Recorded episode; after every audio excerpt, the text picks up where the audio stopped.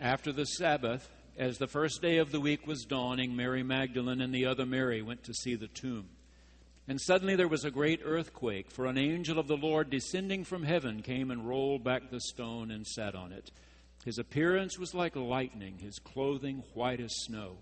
For fear of him, the guards shook and became like dead men. But the angel said to the women, Do not be afraid. I know you are looking for Jesus who was crucified. He is not here, he has been raised, as he said. Come, see the place where he lay. Then go quickly and tell his disciples he has been raised from the dead, and indeed he is going ahead of you to Galilee. There you will see him. This is my message for you. So they left the tomb quickly with fear and great joy and ran to tell his disciples. Suddenly Jesus met them and said, Shalom. And they came to him, took hold of his feet, and worshiped him. Then Jesus said to them, Do not be afraid. This is the word of the Lord. The Gospels tell us that after a long night, during which time Jesus was mocked and beaten, about nine o'clock on Friday morning, he was crucified. That crucifixion was followed by six agonizing hours on the cross, culminating in his death at three in the afternoon.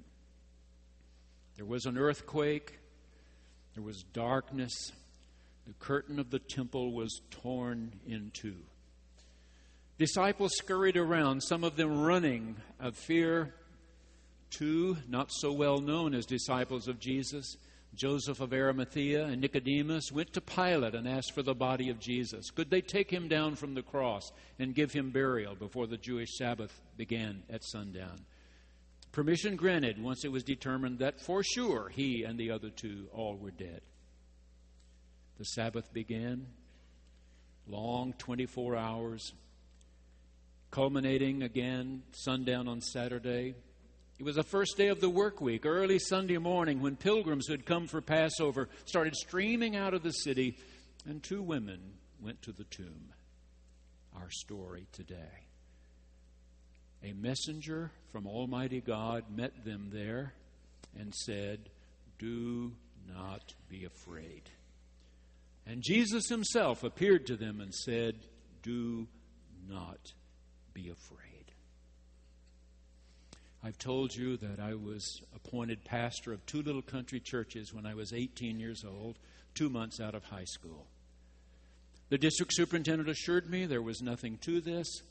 I was to go to college five days a week, visit my parishioners all day Saturday, write a sermon Saturday night, drive 17 miles to preach it to a smaller congregation at 9 o'clock, drive 17 miles back and preach to the bigger church at 11, that I would have all Sunday afternoon to write another sermon, which I would preach at the larger church at 7.30 that night, and then go back to college.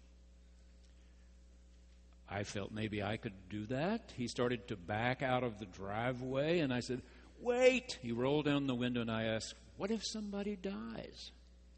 And he said, Nobody's going to die. And he drove off. Two weeks later, Miss Emma died. I've never forgotten her name. My very first funeral, Miss Emma Roselle. And then another died, and another. In the smaller church, a 46 year old man died of cancer. A few months later, a 48 year old man had a massive heart attack, died instantly. I had ridden a school bus with his children for 12 years. I muddled along, doing the best I could. I was a college student, majoring in history, taking a liberal arts curriculum. Nobody was teaching me how to do funerals. And then finally, I got to the seminary, graduate school at SMU and I had professors who really tried to help me. One of them told me about the five stages of grief. He said every person moves through the five stages. Some of them can do it in two hours. You can watch it happen. And for others, they get hung up on the first stage for months, sometimes years. That first one is unbelief. I can't believe he's gone I can't believe she's dead. Particularly if one's body is not found, it's all the more difficult. Then often anger, sometimes visited on the hospital or on physicians. Sometimes clergy who didn't happen to be there right at the right moment. Sometimes it's anger at the deceased himself. Can't believe he would leave me here all by myself. There, there are three others. But one of my professors said anytime you see someone who's grieving, three things are happening in that person just right off. One, I've lost somebody I love. Two, I could lose somebody else I love. Three, I'm going to die someday myself. I saw that happen last August in a five year old child. One of our grandchildren, our Dylan Nicole. I remember when Rabbi Samuel Karff was here doing our Barton Clinton Gordy presentations, and he talked about a Jewish word, a Hebrew word, yetzer. Yetzer, he said, is found in certain individuals. You have this sense that if we can just keep this person reined in, he or she can make a real difference. That's our little dog. She's got Yetzer. She was born with it. The 12 of us usually eat lunch together after church on Sundays. We go to the same buffet at one of the area country clubs, and since we need a table for 12, we're usually assigned to the same table. It's one of those buffets where you can sort of go to the thing that interests you most. She and I are quick decision makers. We're almost always the first two at the table. I have a tendency to sit in the same chair. She comes over and says, May I sit by you? I say, I'd love it. I pull out her chair, push her up. One Sunday she asked, Why do you always sit in the same chair? And I said, Because this is the Papa Bear's chair. Oh, she said. But just a couple of weeks ago, Trey's family were out of town that weekend, so it was just six of us, and they sent us to a different table. I started to sit down. I said, Would you like to sit with me? She said, Yes. I pulled out her chair. I sat down, and she said, Granddad, I'm sitting in the Papa Bear's chair. And I said, No, you don't understand. Wherever I sit is the Papa Bear's chair. but last August, one Sunday, she and I were the first two at the table. And as I pushed her chair up, she said, Granddad, I'm so sorry your mother died. My mother hadn't been mentioned in six months. My mother had died six months before, but little Dylan was not really a part of that. My mother had had such severe dementia for some years that there was never any real interplay between the two of them. When my mother died, though she had been in dementia for a long time, her death came sort of suddenly, and Jason and Janet decided their three girls at that time were only seven, five, and three. It's a 320 mile drive down and right back again. So they didn't take the little girls. Jason went. The little girls stayed in Tulsa with their mom. So she didn't go through the funeral. And she and I had never discussed it. Suddenly, boom, I'm sorry, your mother died. I said, Well, it hurts when one loses one's mother, but my mother had a long and wonderful life. I had my mother a long time. And she asked, How old was she? And I said, She was 89.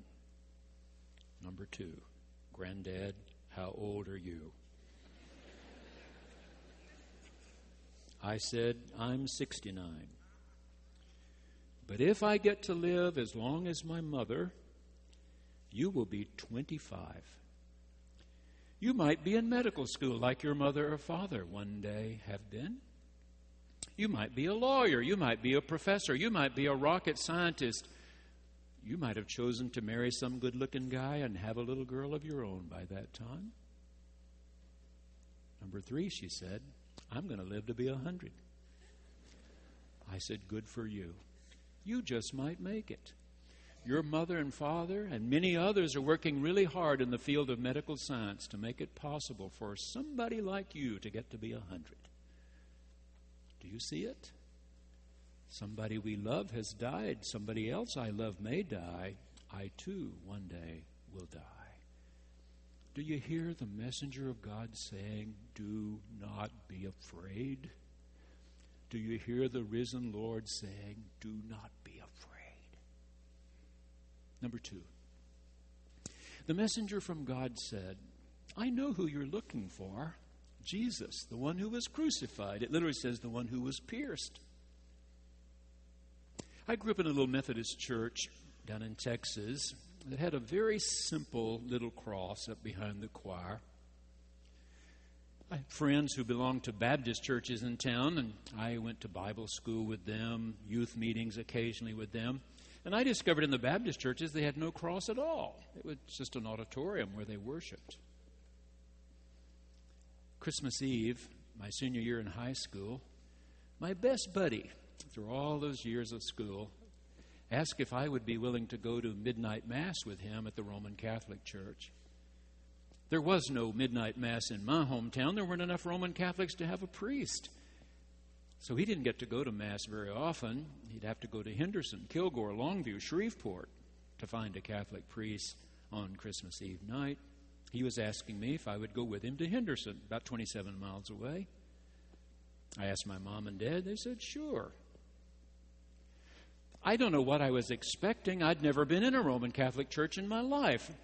At the Methodist Church on Christmas Eve, we have the baby Jesus. We have Mary and Joseph and shepherds and wise men. When I walked into that church with my best buddy, I saw a life size crucifix. For the next hour, that's all I saw. A statue as big as I am. I saw those horrible nails in ankles and wrists. I saw that horrible crown of thorn crushed down on his forehead and blood sort of running beside his eyes. I saw that huge gash in his side where blood and water ran. It's all I saw.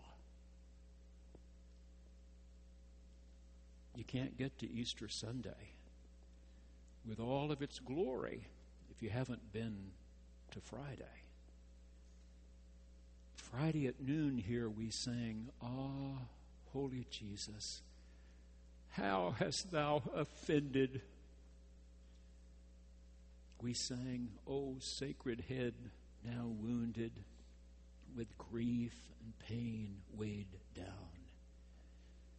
How can you appreciate how far the love of God has gone for you? if you're not there with him on Friday. Number three. When I was a boy, the Bible I heard preached from, taught in Sunday school, was the King James Bible. The third grader Bible that I was presented when I was in third grade was a King James Bible. And then when the Revised Standard Version came out, my little Methodist church embraced it, and we here have taken the Methodist denomination seriously in saying the new Revised Standard Version is the best in English today, combining both accuracy and readability. Even so, for readability, they sometimes take little liberties with the text. I kept reading this text earlier in the week, Monday, Tuesday, Wednesday, and I kept thinking, there's something missing here. There's something missing here. And I got my King James Bible I put it side by side. I still have my third grader Bible, I laid them side by side. There it was. Four times a word left out, all four times in the New Revised Standard. It's a little Greek word we would write I D O U. It has a rough breathing mark over the I, so it's sort of a hedu. And it's usually translated behold. And it really sort of means and would you believe? And would you believe there was a second great seismos earthquake? And would you believe he is going ahead of you to Galilee? And would you believe this is the message you're supposed to take to his disciples? And would you believe suddenly Jesus was there saying shalom to these two women? Phyllis Giffen has written that she had a really bad night, did not sleep well. Just before bedtime, she'd had a phone conversation with her estranged daughter a daughter who'd been acting out for several years, and she said it almost always ends with a screaming match at the end, and that conversation had. My alarm went off just before five o'clock. She said I'd promised my son I would help him deliver the morning papers. He didn't want to get up. I didn't want to get up. But he wanted the money, he wanted the job. And so now I was telling him, Get up. This is your job. We've got to go deliver papers. And he was hateful to me. I got my feelings hurt. By the time we got back home, he was wondering about breakfast, and I said, Fix it yourself. I'm going for a walk. And she said, I started walking in the darkness from my house. And just as the sun started to rise, I came to a big cemetery. Now, she said that's usually where I turn around and go back home. But something made me go into the cemetery that morning. I found a bench. I sat down and I started to cry. I was really feeling sorry for myself. And suddenly, an old car pulled up beside the curb, an old beat up Cadillac. An elderly gentleman got out of the driver's side, came around to the passenger side, opened the door. An equally old woman got out. He helped her around to the back of the car. He unlocked the trunk. She took out a gallon milk jug filled with water. And he had a yard broom. He had a pair of snippers.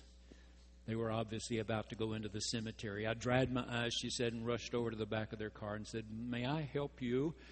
And the woman handed me the gallon of water, she said, and she took my other arm and they directed me to the grave they were visiting.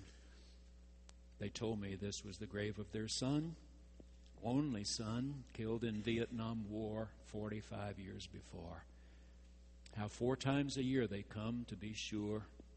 The little hedge near his grave is properly trimmed, all the clippings swept up how with a clean cloth they wipe away the tombstone, all dust, any animal, bird droppings that might be there.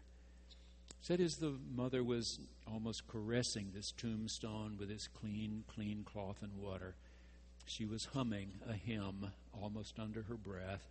And then I saw her place her hand right on his name, and she said to him, Goodbye for a while. She said, I helped them back to their car and they drove away. But somebody needs to do something about death. Somebody needs to do something about death. And the Gospels say somebody has. Notice in Matthew's Gospel, as in Luke, as in John, they want you to understand that these women were not seeing a ghost nor would the other disciples when they saw him. Gives you a clue by the fact that they fell down on their knees and took hold of his feet. In John's gospel, he would appear to the disciples behind locked doors in the upper room and ask, Do you have anything to eat? We have some leftover fish. Give me some, Jesus said. Thomas, do you need to touch me? Touch me. Touch my hands. Touch my side. See that it is I. So Paul had written long before the Gospels if we have a physical body, we will be given a spiritual body. We shall not all die before the Lord comes, but we shall all be changed in a moment, in the twinkling of an eye, and we shall see him as he is. Father James Close headed the Mercy Boys Home in Chicago for many years. He wrote about getting a phone call one day from one of the sheriff's deputies, Cook County in Chicago, saying, Father, there's a young man here charged with armed robbery, 19 years old, wants to see you. What's his name? He was told the name. He said, I don't know him. The officer said, I know. He said, You wouldn't know him, but a couple of his buddies ended up at the Mercy home, that you would know them. He would like to see you, Father. He said, I'll be there. So he went to Cook County Jail. He said he was introduced to this young man, 19 years old, thin, gaunt, hardened. I sat down across the table from him and asked, What can I do for you? And he said, I was told that I could tell you my story. What is your story? Well, he said, when I was a boy, six, seven, eight, I think I was like all other little boys. I, I loved playing in the streets when school was out. I could hardly wait for summer when we could start early in the morning and play till dark. I had lots of friends. We played stickball in the streets. We'd play all day. I had a father who drank too much, beat my mother, beat me. She was the only one that worked. She worked long hours and was always tired. We would play until it would be almost dark, and I'd hear some woman call down the street, Andy, it's getting dark, come on home. The rest of us would keep playing. Another window would go up. Someone would cry, Billy, it's getting dark, come on home. And then another, and another. And finally, I'd be the only one left. All alone. Father, I think it might have been different if I'd ever had anybody call me home. Since God raised Jesus, we have been sure there is someone calling us home.